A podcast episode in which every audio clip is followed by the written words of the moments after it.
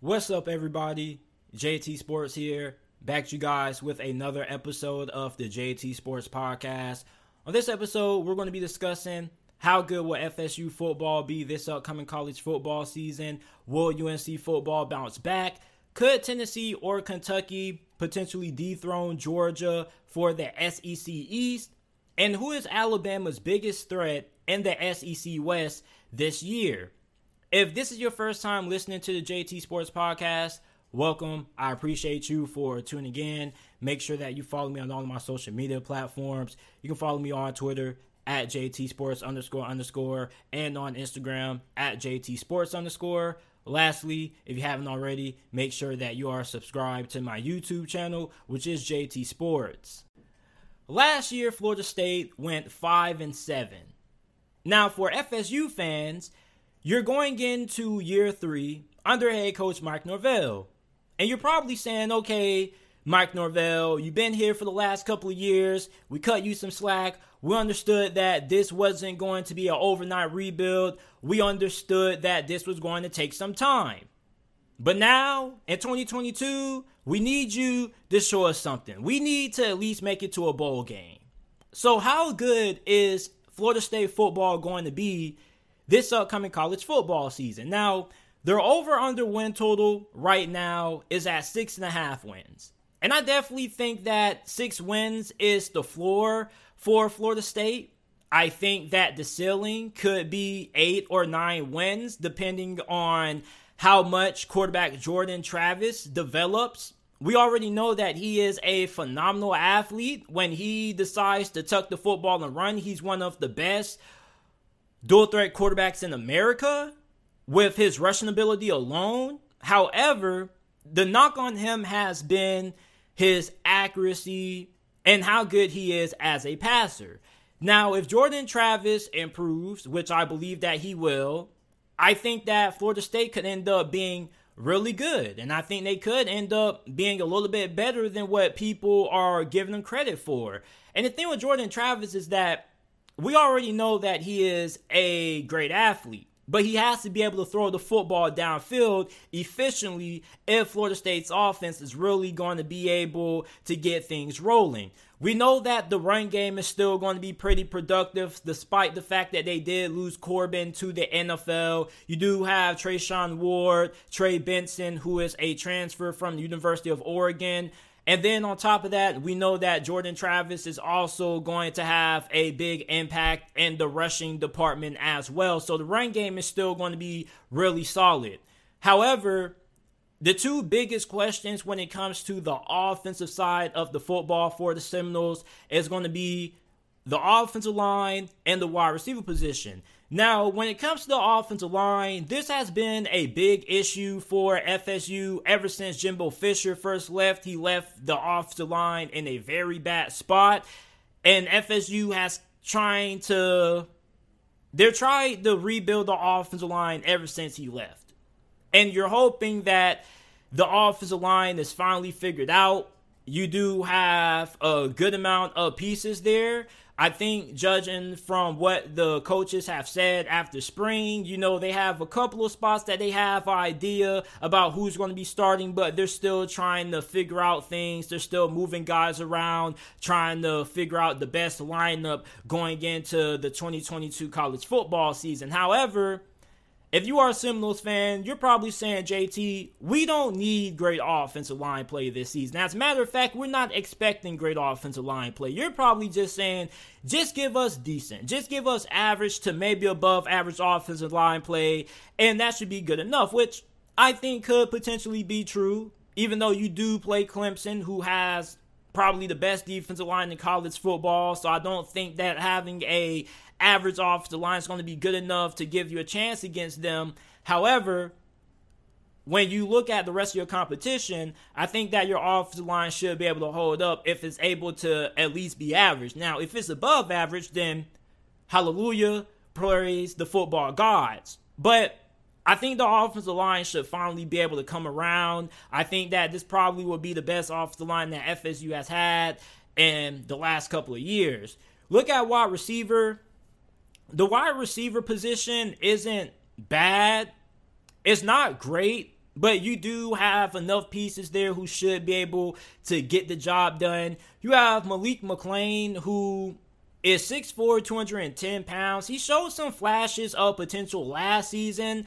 Despite the fact that he had limited playing time, he caught 16 receptions for 190 receiving yards and two touchdowns. You have Ontario Wilson, who was the team's leading receiver last year in yards and touchdowns. He brings experience and a veteran presence to that receiver room. You have Johnny Wilson, who I'm really excited to see what he can do if he gets on the field. He is a transfer from Arizona State. This dude is massive. He's 6'7, 225 or 230. And I'm actually a little bit surprised that he hasn't been moved to tight end yet. But when you have somebody that has this size, he may not be the greatest route runner. He may not be the best when it comes to getting off the line, but you don't really need him to be because all you really need him to do is just to run deep routes, run some flies, some post routes, and then you have Jordan Travis throw the football up in those 50 50 one on one matchups. Let him go work especially in the red zone. He could end up being a very great red zone target for this FSU offense. So I'm excited to see if Johnny Wilson is able to carve out a role on the Seminoles offense this year. You also have Keyshawn Helton, Ja'Khi Douglas. So there's some talent in the receiver room. It may not be a group that's going to blow you away, but you do have enough there that you should be able to get the job done. On the defensive side of the football, I think this is going to be where a big question is going to be at because you lost a good amount of pass rush production. You lost Thomas. You lost Jermaine Johnson, who got drafted late in the first round by the New York Jets. But you do have Derrick McLendon. And I think that Derrick McLendon could end up being one of the more breakout names in the ACC this year because Remind you that he only had three and a half sacks last year. He was behind Thomas and Johnson. So imagine what he's going to do with more reps, more opportunities. I think that he could end up having a breakout year where maybe he ends up having eight, maybe nine sacks. Then your defensive line, you also do have Robert Cooper, Cooper, Fabian Lovett there. But what has me excited the most about the Seminoles defense are the linebackers because I was reading a lot of quotes from Florida State coaches, and every one of them raved about the linebacker room. As a matter of fact, Judging from the optimism, this probably is the best linebacker room that Florida State has had. And sometimes you have Tatum Bethune, who is a transfer from the University of Central Florida. He's one of the better linebackers in the American Athletic Conference. You have Kalen DeLoach, DJ Lundy, Amari Gainer there. So you have a very talented group, a group that has a lot of experience. And I think that this linebacker room is going to be really big really big in terms of how well this defense is going to play this year. At cornerback, you don't really know. Outside of Omarion Cooper who also could be in for a breakout season. You don't really know who's going to emerge behind him. You don't really know who's going to be your second cornerback, who's going to be your slot. So those are still things that we have to wait and see how it plays out during fall camp. We also can't forget about safety Jammie Robinson, one of the best safeties in the ACC. So overall, you look at FSU and you look at their schedule, right? It's kind of hard to judge just how many games they could win this year. Because there's not really a matchup that you can really look at and say, oh, yeah, these are games that we are really confident that Florida State should be able to win outside of their first game of the season. And you get to play Georgia Tech, Syracuse, Louisiana. We pretty much expect them to be able to win those games, but you know, we expected them to beat Jacksonville State last year. We know how that went. I'm not going to keep talking about it because I know you FSU fans want to get that memory out your hand, well, out your head. But I think that the LSU game is really big. And I don't think it's a program defining game for Florida State, but I do think that this is going to be kind of one of those career defining games for head coach Mike Norvell. Because think about it LSU with Brian Kelly.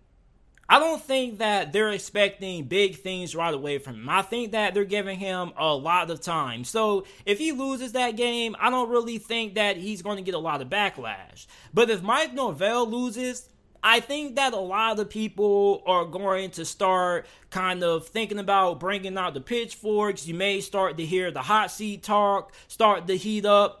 So if FSU can win that matchup against LSU, I think that it would give them a lot of momentum because then you go into conference play 2 and 0 and that game against LSU is pretty big. You get what I'm saying? Regardless of how good or bad LSU may be this season, it's still a very big game because it's really early in the season. And a win there can give you a big boost in the locker room and give you a lot of momentum moving forward. Then you have to enter conference play. And conference play is where things get kind of tricky because when you look at FSU schedule, there's not really a game that you can say, oh yeah, JT, like we're definitely going to be Louisville, we're definitely going to be Boston College, Wake Forest, hell yeah, we're going to beat Wake Forest. Like every single game on the schedule is kind of a toss up in a sense. That Louisville game, you play them on the road, that could go either way. Boston College is pretty solid, that could be a coin flip. Wake Forest, we know how good they were last season.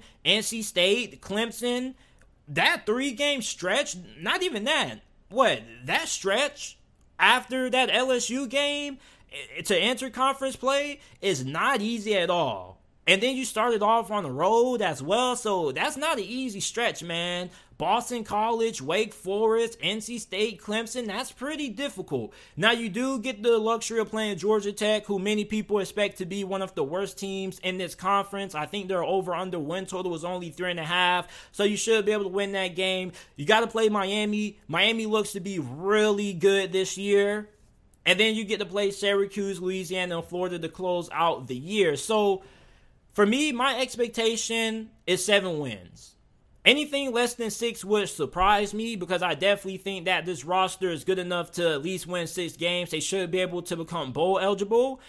And they potentially could end up winning eight or nine. As I mentioned earlier, it just really depends on how much Jordan Travis improves as a passer because I like Jordan Travis and I actually think that he's going to be in for a really big year. I might end up making a segment about him later on down the road, but for me, Seven and five is going to be my record prediction for the Florida State Seminoles this season. I think in 2023, that could be the year that the Seminoles finally return and they end up starting to really compete for the ACC. But I think for right now, seven and five is what I'm going to go with. Let me know how you guys are feeling about the Florida State Seminoles going into the 2022 college football season down in the comment section down below stay in the ACC.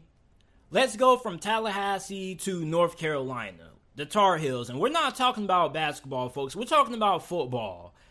Will North Carolina bounce back this season? Because last year they had a lot of hype, a lot of high expectations. You had Sam Howell coming back. A lot of people had this team penciled in as their dark horse college football contender. And if you guys have been listening to the podcast for a while, you guys would know that I was one of the few people who pushed back against the North Carolina hype. And I actually came out and said that they were the most overrated team in college football when I did my UNC record prediction. I got a lot of hate from Tar Heel fans, but you know what's funny? When you're right, nobody ever comes back to apologize and say, you know what, JT Sports, you were right about my Tar Heels. Everybody just stays silent. But if North Carolina would end up being as good as what many people expected them to be, everybody would have came back and saying, "Oh, this ain't age well," or "Oh, you were wrong." You get what I'm saying? It would have been a lot of noise. People would have been at my neck. But it's okay, North Carolina fans. You don't have to apologize. You're listening to this podcast and this segment, so that's enough for me. So, Mack Brown enters year four with this program. And they went six and seven last year. And things were really ugly. Really ugly. I mean, Sam Howell in his last year was running for his life. I mean, he had to kind of carry the load in a sense on offense. I mean, it was just a complete mess on the defensive side of the football.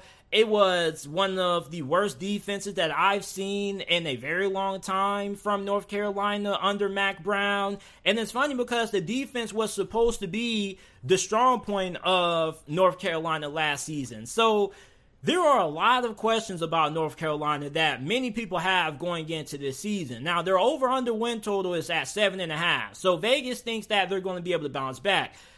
Who's going to end up replacing Sam Howell? Is it going to be Jacolby Criswell or Drake Maye? We don't really know. It's to be decided.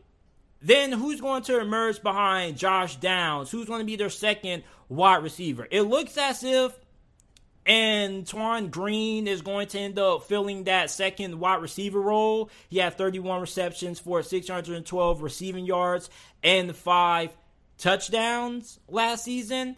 Now, you do have a couple of talented guys who you received from the 2021 recruiting cycle, such as Kobe Paysour or Paysor. You do have JJ Jones, who is really big physical wide receiver. He's 6'2, 210 pounds. He has a powerful frame. He's really good at making contested catches. He has good body control, decent athleticism to make some things happen after the catch. Gavin Blackwell, four star out of that same recruiting cycle. So there definitely is some good talent there that should be able to have a big impact in this passing game. I'm really excited about Gavin Blackwell. He's 5'11, 175 pounds. He isn't the biggest guy, but this this dude has some pretty good route running technique in his game. I'm really excited about how good he is when it comes to being able to get off the line, great separation. He has really good body control. He's really fluent with his motion, his motion when it comes to running routes. I just like everything about his game. I'm hoping that he gets some opportunities this year to show what he can do.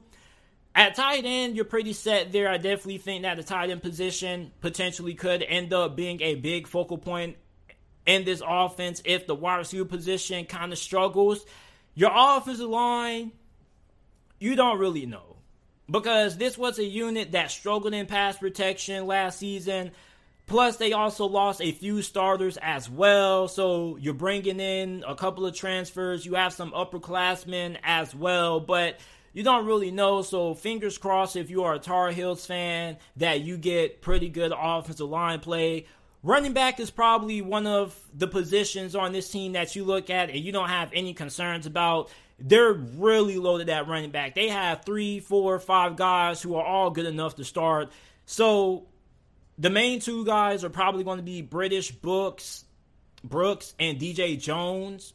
Brooks last season, 31 carries for 295 yards, four touchdowns. He's going to probably end up being the lead back this year. DJ Jones is probably going to end up being behind him. And North Carolina normally runs at least two or three running backs in their rotation yearly. So we're probably going to see UNC have a pretty solid run game. And they're probably going to lean on that run game a lot simply for the fact that you have so much unknown when it comes to how good the pass blocking is going to be from your offensive line. So look for the run game to be really vocal in this offense. And plus, on the defensive side of the football, right?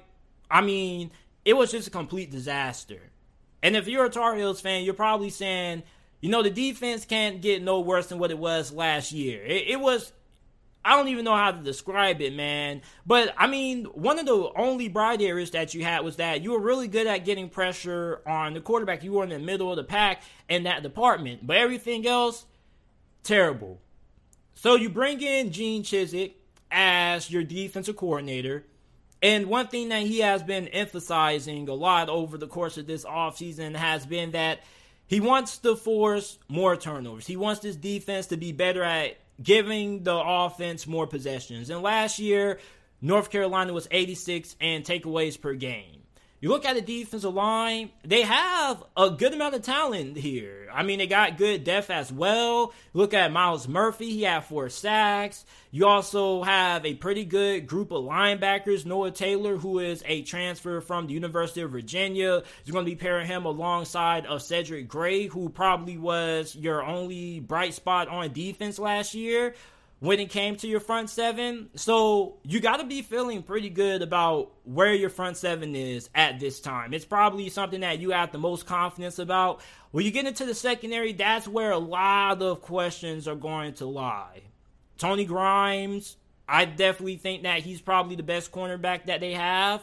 But who else is going to be lining up on the opposite side of him? You don't really know. Cameron Kelly led the team in interceptions last year with four. So you have two guys in your secondary who you can rely on to be dependable, but after that, you don't really know. So this is a North Carolina team that is really shaky.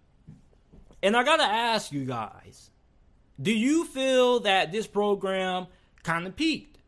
Did this program see their highest moment under Mack Brown the season prior to 2021? Because this is a team that, yes, they do have a good amount of talent, and they have recruited at a pretty solid level. So you're expecting everybody to come in and be able to produce, but as we already know, not everybody pans out that way. And there are a lot of question marks. You don't really have a lot of proven productivity at certain areas. So looking at their schedule, the good thing is that your out of conference is pretty easy. You play Florida A&M, that's a W. You got Appalachian State on the road there, but that probably won't be a guaranteed win, but you definitely should be favorite to win that matchup. I think that Carolina should be able to win that game, even though Appalachian State is going to be pretty solid this year. I think they should be able to pull that one off. Then you play Georgia State on the road at Georgia State. So you should be able to go 3 and 0 before you play Notre Dame. And the good thing about your next couple of games, Notre Dame and Virginia Tech, is that you play both of those two teams coming off a bye, and you play them at home. Notre Dame, you're playing them coming off that bye, and it's going to be at home. Then you play Virginia Tech. So that Virginia Tech game probably could go either way. So you could go into that game against Miami, what, maybe 5 and 0, 4 and 1 at the bare minimum. So you're going to be in a pretty good spot there. Now, Miami is going to be a really tough team this year. As a matter of fact, they probably could end up being the best team in the Coastal Division this year. So you play Duke. Duke is probably going to be one of, if not the worst team in the ACC this year. So that's the win. So at this point, you're only having what one or maybe two losses then that's where things really start to pick up because then you play Pitt coming off a fantastic season. Then you got to play Virginia, which Virginia may not be all that great, but you do play Wake Forest, Georgia Tech, and NC State to close out the year. So for North Carolina, I definitely could see them winning seven games. I'm going to go with eight wins. And the reason why I say they're going to win eight games this year is because their out of conference really saves them. They don't really have anybody who I feel should give them that much trouble outside of Appalachian State. And both Appalachian State and Georgia State are going to be pretty solid this year. But I think that North Carolina should be able to take care of them. So it's good that you go into conference play with a good opportunity to be 3 0. And I also think that you maybe could only have maybe one loss going into that Miami game, and maybe you could beat Notre Dame. Notre Dame isn't a team that we're all too in the green about. Also, they also have a couple of question marks as well, with Marcus Freeman going into his first year as the head coach there. So I think that North Carolina should be able to win eight games. I think they're going to be able to bounce back. I think that Mack Brown still is one of the best coaches in this conference even though North Carolina suffered from a down year, I still think that this is a program that has a lot of potential. I wasn't surprised that North Carolina had the season that they had. They're not Alabama, Georgia, or Ohio State where they can just lose that much talent and just simply just bounce back the next year and pick up from where they left off, or if not, be even better. I definitely think that this is a program that they're going to have some years that they peak, and then after that, they're going to kind of have some down years after, and then they're going to bounce back until they really start to build themselves up and keep on recruiting at a very high level, and they start to bring in top 10 recruiting classes consistently. So it was expected at least in my opinion, for UNC to have a down year. And I also think that they kind of fell into the media hype train because when you start to read so much good headlines about yourself, you know, it kind of does affect the psyche of a team. It actually is a real thing. People think that's just nonsense that people stew, but it actually is a real thing. Complacency is also something that could dethrone a lot of people's potential success in life.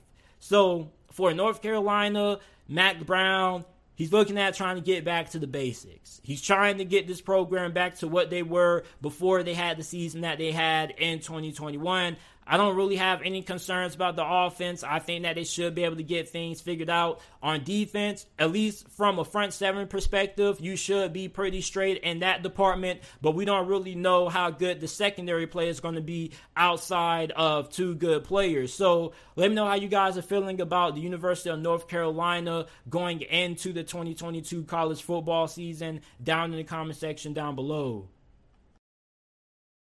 So, if you were to go up to any random SEC fan, right, and ask them, who do you think is going to end up finishing in second place behind Georgia in this division? Most likely, they're either going to say Tennessee or Kentucky. So that leads me to my question Could Tennessee or Kentucky potentially dethrone Georgia for the SEC East in 2022? Now, I'm not saying that it's going to happen. You get what I'm saying? Before you Georgia fans come down the comment section and get bent out of shape and say, man, JT, none of these teams have a chance. The only team that's a threat to Georgia is Georgia. This is just a hypothetical question. We're just having some dialogue here. Could Tennessee or Kentucky potentially be able to pull it off? So, the first thing we have to look at is how could it happen? What has to happen? Because anytime you're playing a juggernaut that is Georgia or Alabama, you got to have a list of things. And the first thing is that you got to have a little bit of luck. If you're going to be able to beat one of the best programs in college football, you're going to have to have a couple of things go your way. The second thing is that you got to have very good quarterback play. Both Tennessee and Kentucky have that. Tennessee has Hendon Hooker, who I believe is the second best quarterback in the SEC behind Bryce Young. He is one of the most efficient quarterbacks in college football. Going into 2022, he threw 30 touchdowns to only three interceptions last season in 2021. Now, Kentucky has Will Levis. Now, Will Levis has a very strong arm. He's a very good athlete, and he has a lot of NFL draft hype. Many people think that he could end up being a top 10 selection in next year's NFL draft. Now, Hendon Hooker doesn't have that kind of hype when it comes to the NFL draft. However, I definitely feel that he has the potential to end up rising up the draft boards if he picks up from where he left off last year. So, quarterback, check. When you look at the offensive line, Kentucky's offensive line has always been pretty good over the last couple of years. And for Tennessee, I think their offensive line should definitely be pretty good as well because if you're going to have a chance at being able to pull off an upset against Georgia, you got to be able to handle your own up front. On top of that, you have to have dynamic playmakers on the offensive side of the football. And you got to also be able to push the envelope offensively. You have to be able to challenge Georgia's defense. Now, one good thing is that none of these two teams are going to end up facing the defense that Georgia put on the field in 2021. And even Georgia fans are probably going to tell you that their defense this season is not going to be as good as what it was last season because last season Georgia had one of the best defenses that we've seen in the history of college football. So there's no way that you're going to be able to replace a historic defense with another historic defense, most likely.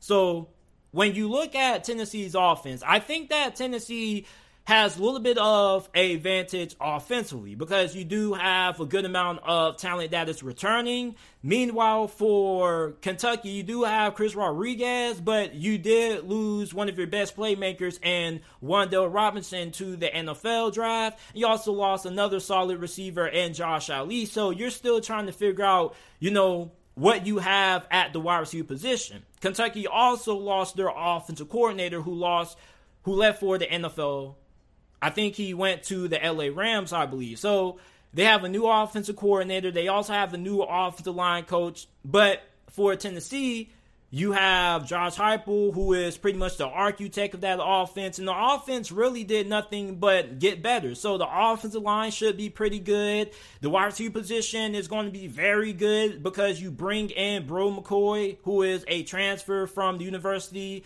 of USC. So I think that offensively, Tennessee has the edge. And with the fast paced offense that Tennessee has, it's definitely going to force Georgia to have to rotate players in and keep guys fresh. Now, for Kentucky, I think they have the edge when it comes to the defensive side of things. I think that their defense is better than Tennessee's, and for two reasons. One, they have more talent than Tennessee on the defensive side of the football. Their defensive line is going to be absolutely phenomenal this year. And if you're going to be able to have a shot at beating Georgia, you have to be able to also be able to push them around on the offensive side of the football because they always have very good offensive line play year in and year out. So your defensive line has to be able to be able to match up with them very well. And Kentucky may end up having one of the best defensive lines that they have had in recent memory. The only concern about Kentucky really is going to be the cornerback position because you don't really have that much proven experience there at that position. Now, for Tennessee, their defense does have talent, but it's not as talented as Georgia's. Plus, with the style of offense that they play and how fast their offense is, their defense is always going to be at a disadvantage because they're always going to be on the field for a lot of plays. So, Tennessee's defense isn't as good as Kentucky's. Gonna have to give that victory to Kentucky. So for me, I think that Tennessee has the best shot at being able to dethrone Georgia. And the reason why is because I believe in Hendon Hooker. The thing with Will Levis is this. He kind of was highly prone to turn, turning the football over last year. He had 13 interceptions. Look at Hendon Hooker. He is smarter with the football, takes better care of the football. He's a better decision maker. So if you're going to beat Georgia, you can't have too many mistakes. As a matter of fact, you can't really have no mistakes at all. So you got to have a quarterback who you can trust to go in there and take care of the football. And I definitely think that Hendon Hooker, if you had to choose between the two, probably would be the quarterback that you want because not only are you going to get somebody who's going to make plays for you and keep you in the game, but you also are going to have somebody who's not going to give the game away for you. And another thing is this that Tennessee's offense, the way they spread you out, it definitely could cause a little bit of problems because with their offense being more spread oriented, it spreads out the defense and it also allows them to get the ball out a little bit faster and quicker, make quick reads. Meanwhile, Kentucky's offense is a little bit more traditional, under center, 12, 13 personnel. So then, on top of that, I also think with the fact that you have a quarterback that also is a really good dual threat when it comes to tucking the football and running. He's better than Will Levis in that department. Even though Will Levis is not too shabby himself, I think with the dynamic ability that Hendon Hooker has also when he decides to tuck the football and run is also going to play a big factor because for Tennessee, your offense your offensive line is pretty good. But when you're going against Georgia and their defensive line, there's going to be a couple of times when the play breaks down. You're going to have to be able to make things happen with your legs, extend plays, give wide receivers extra time to get open, or just tuck that baby and run. So I got to go with Tennessee. I think that Tennessee probably would be my pick to have the best shot at being able to upset Georgia and potentially win that SEC East this year. I definitely feel that Kentucky is not too far away in that department, but it's just that it really is an argument that can go for either side. I'm pretty sure Kentucky fans are going to make the argument for why Kentucky could more than likely be able to be the team that could have a better shot at dethroning Georgia than Tennessee. But at the same time, it really comes down to several variables. You have to have luck and you have to be able to take care of the football. If you're going to upset a team like Georgia, you got to be able to win the turnover battle. And that involves you not giving the ball away.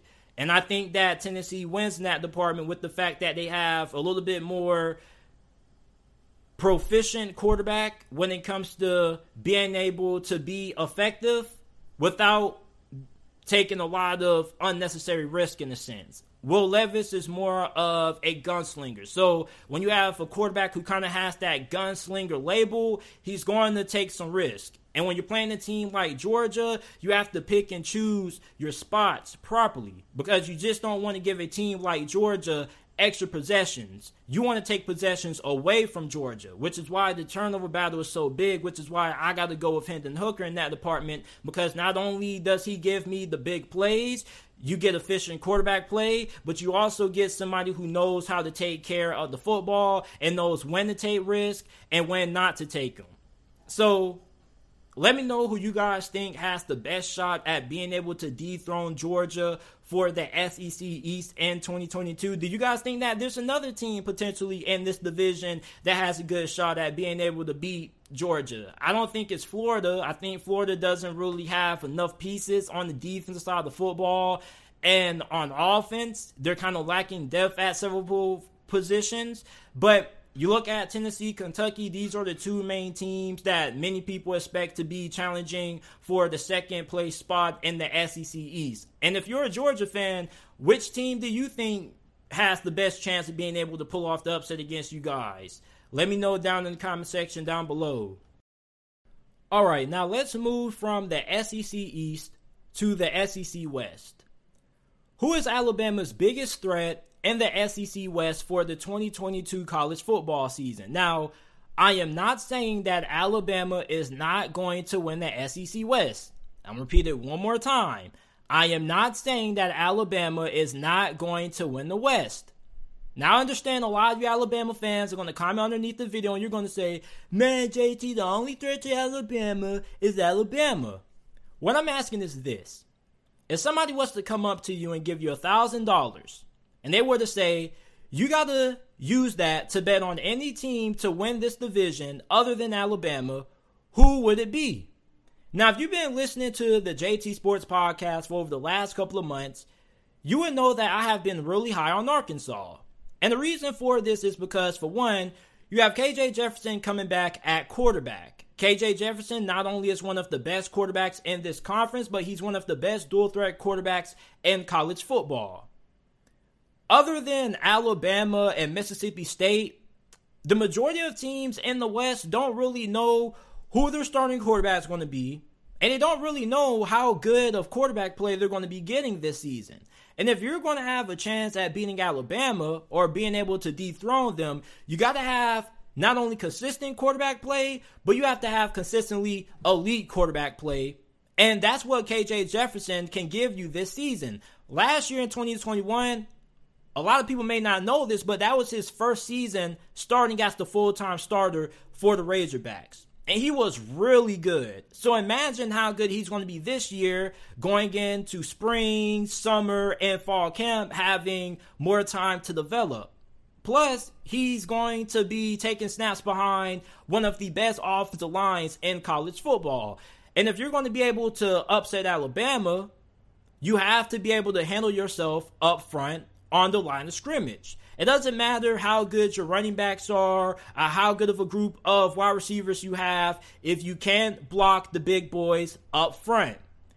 Then you have a pretty good group of running backs, and Arkansas is going to be one of the best rushing football teams in college football this year with the fact that they're off the line so good. You got a good stable of running backs, and you got to account KJ Jefferson's running ability into account as well. Now, the biggest knock on Arkansas is probably going to be their defense and their wide receiver position. Now, outside of Jadon Haselwood, who is the transfer from Oklahoma, you don't have too much proven production there. You do have talent because Arkansas does have a couple of highly touted wide receivers on their roster. You just don't really know about them because they haven't really proven anything yet.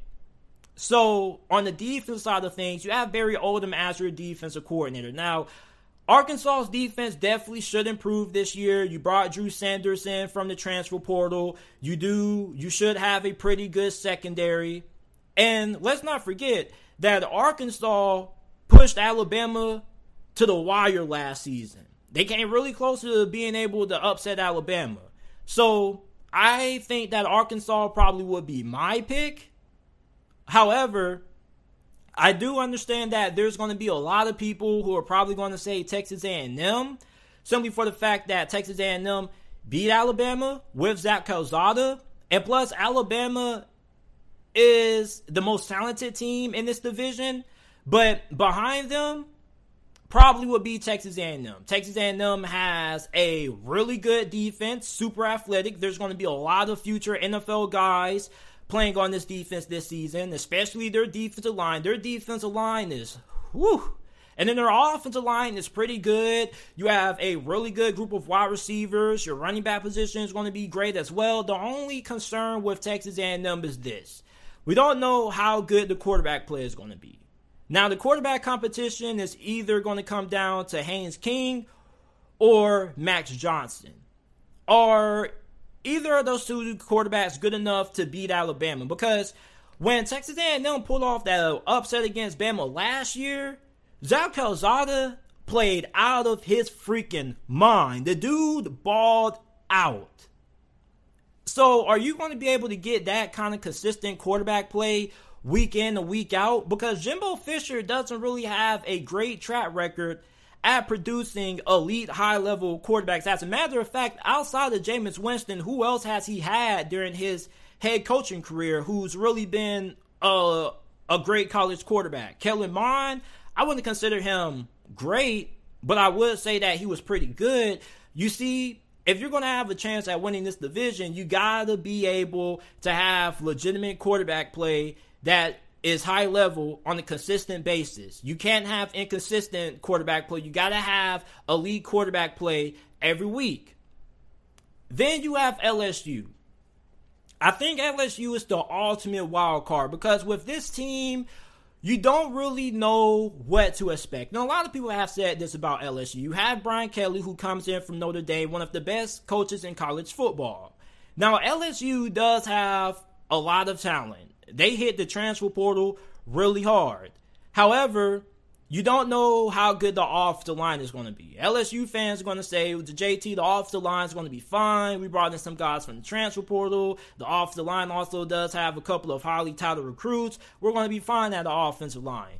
Okay, but how do you know that? You get what I'm saying? You don't really have any proven production there. And even Brian Kelly even said after the spring, they're still trying to figure things out the off the line. They're still moving guys around. So even he doesn't really know how good the off the line is going to be this season. However, you do have Kayshon Boutte, who probably is the second best wide receiver in college football, or the third best, depending on who you ask.